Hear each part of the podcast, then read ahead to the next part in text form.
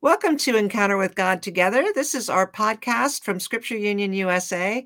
I'm Gail Martin, president, and we have this uh, this weekly together uh, time to go through the readings in our Encounter with God daily Bible reading guide. And and today I have with me Janet Morgan, who is the executive vice president at Scripture Union USA, um, coming out of retirement from uh, international director. So Janet has seen quite a lot over the years within the SU Global family. It's good to have you tonight, Janet. Great to be here. Yeah, and you've got um, the task of taking us home with uh, Romans. We've been in Romans a couple of weeks, and I know that God's given you something to say. So let me pray for you um, as you get started. Father, I do pray for Janet. I thank you for her um, her engagement with your word and the way that it comes to life through her and through your spirit. And I pray that you be with her tonight as she shares. In Jesus' name, Amen. Amen. Yes, thank you, Gail. Like you said, it's uh, it is going to be the third week in in Romans, and this week we're going to look particularly at chapters seven and eight. And as just a reminder, uh, Paul, you know, was writing to the believers in Rome, whom he, he'd not met but he knew of. it's both Jews and Gentiles, and I think he wrote this around A.D. 55 to 57 sometime Mm, and he actually arrived in Rome around AD 60 and, of course, was put under house arrest. So this was before This is uh, always he had been there. Yes, that's it, before he knew them. And uh, I think what uh, readers are going to notice, particularly this week, is there are so many verses that are familiar to us Yes. that over the years have defined the Christian faith uh, to us and uh, is one of the key letters uh, from which we draw a lot of uh, our beliefs and uh, and so it's it's it's very dense. I'm going to just warn you. It is uh, Nigel Wright, who who does the commentary of them, has said it's it's challenging and yet when you read through those familiar verses there is just so much there that uh, Uh, I yeah. to be encouraged um, uh, just again to a reminder you know uh, over these last couple of weeks we looked at uh, Paul's message of good news. He, he tells them, he introduces himself basically as an apostle who was uh, chosen to preach the good news. And he talks about the message that he has to proclaim. He turns his attention to the definition of sin and guilt and reminds everyone that they are guilty. Uh, all of us have sinned and fallen short of the uh, of God's glory. How many of us have not uh, memorized that? Uh, Romans three twenty three. He shows how everyone has failed to do what uh, God requires, and it's great too because he again reminds that he's speaking to both Jews who haven't obeyed the law of Mm. Moses and the Gentiles who've refused even to think about God. Uh, although he says God has spoken to you in many different ways, creation being one of them, and uh, and then God's way of accepting uh, people that it was God uh, gave Jesus who died for our sins and he raised him to life so that we could be made acceptable to God. Uh, so it reminds us we're only accepted because of our faith in Jesus Christ. And then from chapter five, he begins to completely turn his attention. After setting that sort of foundation, he starts talking about a new life for God's people. Mm, And uh, from chapter five, he talks about this new life, and uh, and he says, now that we've been made acceptable uh, to God uh, by faith, we need to live in a way where we're dead to sin and alive to Christ. And Nigel Wright, I love the uh, the way that he describes this. He refers to it as a new reality. This is the new reality mm, and um, he uh, again the, the the verses are very very familiar but they're also very powerful. In speaking to gentiles and jews you have to think about what their lives were like. You know romans and greeks alike. Power intellect wealth was everything to them. Mm, Uh, that is what ruled their lives, basically. Uh, and and it's it's not unfamiliar to this this desire for power, this desire to be the the cleverest, you know, the wealthiest. Uh, and then the Jews, of course, the law was everything to them. It was God given to them. It was that gift of God uh, in giving them that ability to know right from wrong. And so in chapter seven, we see that's what Paul dives into about the law and sin, what the law could do and what the law couldn't do. Mm. And again, this is everything to the Jews. So you see how he describes in chapter 7 uh, that the law defined right from wrong. But then, of course, he brings out, and, and we'll see this in the writings uh, this week and in this part of the letter. Uh, there's no power in the law because the power of sin in our lives it's so powerful that mm know right from wrong, but we cannot do it. It's almost, it, it is impossible uh, to do right. So all it does is introduce us to death you know, death in life and death in death. and uh, it, it is described so well in verse 24 when he says, What a wretched man I am. Mm. Who's going to rescue me from this body that is subject to death? And there's nothing I can do about it. Even if I keep every law as best I can, it still, it, it and, and then he says, Thanks be to God who delivers me through Jesus Christ our Lord. So that's his beginning point in trying to say um, there is hope, there is a way of living this life that God has called us to. And uh, and then in chapter eight, he begins to just dive into it and and begin to look at the different elements of this life. And I, and and again, here's Here's one of the first verses that we know so well. Those who live according to the flesh have their mind set on what the flesh desires, but those who live in accordance with the Spirit have their mind set on what the Spirit desires. Hmm. So here he is, you know, the lust of the flesh, the lust of the eyes, and the boastful pride of life. And here's the counterpart to that Mm. By the law, we know what sin is, that awareness of our fallen nature. And here's what's interesting with this that that living according to the law, it puts our focus on ourself, on us, uh, what we're supposed to do. It puts our, our focus on what we cannot do, and it begin to it it, um, it it puts the focus completely on ourselves and our failure. Mm. But life in the spirit, where is our focus? Our focus is on God. Uh, so we're not only released from the power of sin, but He's given us His Spirit with the power to live His way for the first time. And it must have been so amazing to those first readers of this letter they must have spent, you know, gone into the deep, deep hours of the night talking about what on earth does this mean? And, you know, it, it's was must have been so mind blowing. The words are so familiar to us. Sometimes they lose their power because they're so familiar.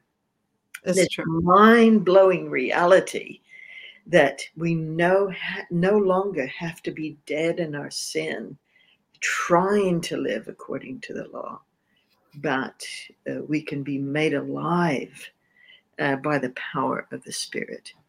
And then, of course, he goes in verse 14 for those who are led by the Spirit of God. And this is just, again, incredible. Children of God. Whew.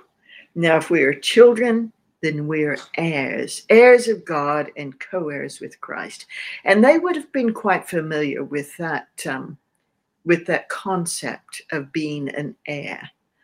Uh, and we are no longer servants of the law, but we mm-hmm. are children of God. with his nature and his spirit and his DNA, basically, uh, before they would have even known there was such a thing as DNA. And then he goes on in verse 28 again, extremely familiar. All we know, uh, and we know that in all things God works for the good of those who love him, who have been called according to his purpose. God wants the best for us. He has called us to this, He has planned it from the beginning. Mm. And so we are what He has planned. His purpose in Christ, He planned from the beginning that we would be conformed to the image of His Son. Uh, so it's, you know, again, this new reality that they were having to come to grips with must have been so exciting for them as they thought about turning their lives over to God fully and completely and not having to live this life of always trying to please God but failing. Mm.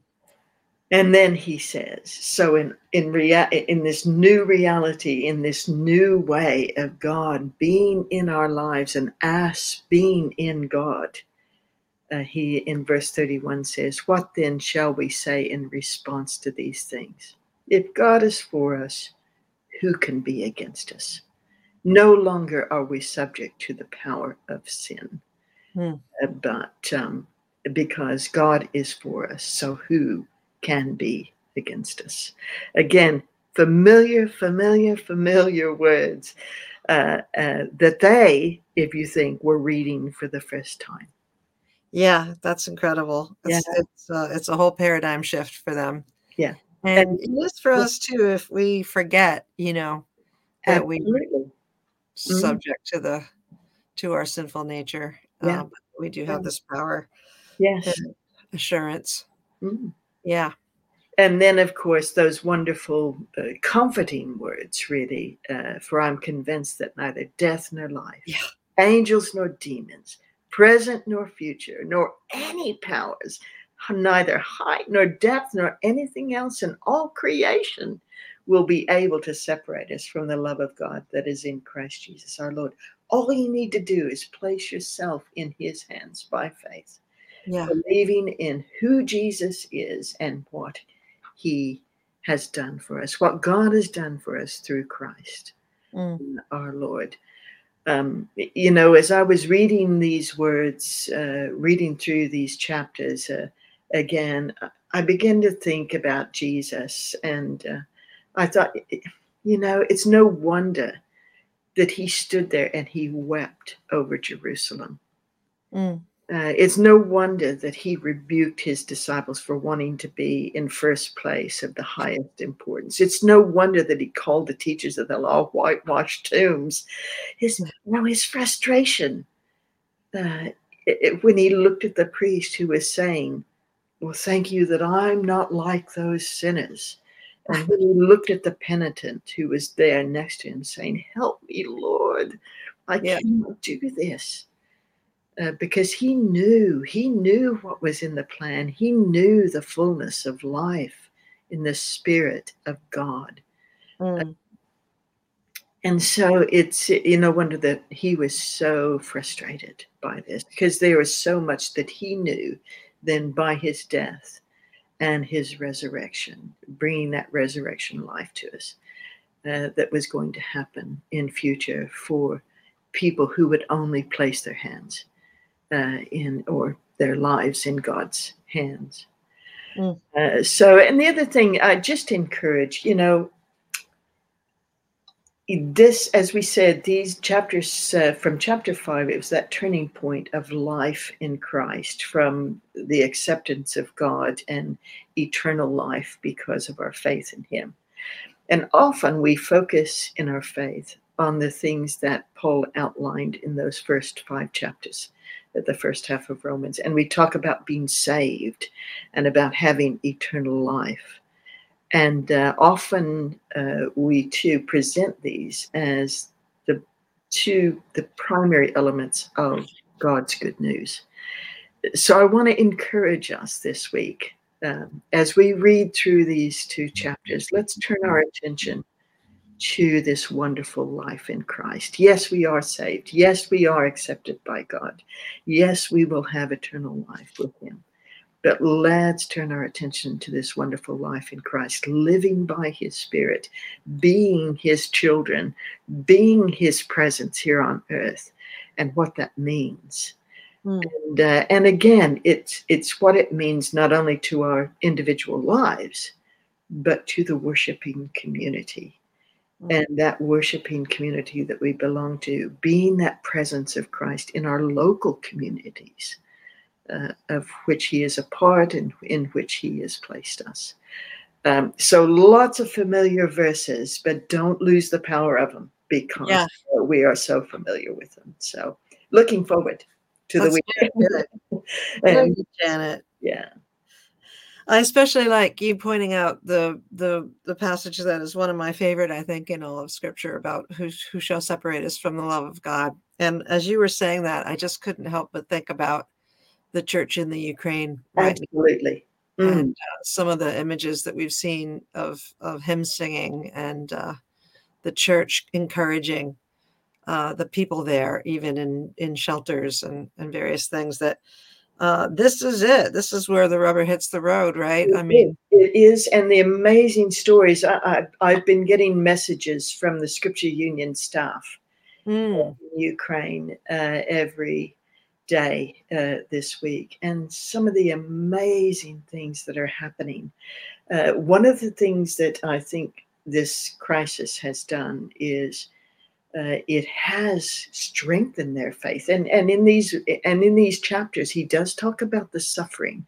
Mm-hmm. Uh, you know this cur- the, cur- the the suffering that Christians uh, go through, and you know the groaning of God's creation, and until it is made completely right. But some of the things that have been happening uh, on the Scripture Union campsite, they're welcoming people in who have no electricity, wow. No food, and and and they're doing the best they can uh, to support people who uh, I know that one of our staff and his three children and wife, uh, a home just took them in, mm. just just took them in and said, "Come and live with us and stay with us." And and another family were living uh, there as well uh, when you think of, of people who are standing in the other countries that they that are receiving the refugees, standing there holding up signs and saying, "We can take uh, a family of three. We can take uh, a person and their child. We can take you in." It's just opened up their hearts to this incredible generosity. Mm. And so, yes, do pray uh, for the people of, of, of, Ukraine that they will know that fullness of God's uh, life and His Spirit and His presence with them. Yeah, mm. yeah. Janet, would you would you close us in prayer? I will pray. Father, we thank you for the Apostle Paul and for writing uh, this letter that sometimes seems a little difficult to, to work through the detail of. But Father, as so much of our life in you and what you have given us in your Son, Jesus Christ. Uh, not only eternal life and not only acceptability before you, but has given us your spirit to live here on earth as your children, as your people. Mm-hmm. And Father, I, I do just pray for everybody who reads these words uh, of Paul this week uh, that um, you would give them that confidence that they are your people uh, who are called to your purpose and are part of your plan uh, from the beginning. We do place, pray especially uh, for the people of Ukraine, for the people of Russia, and what they are facing in these times.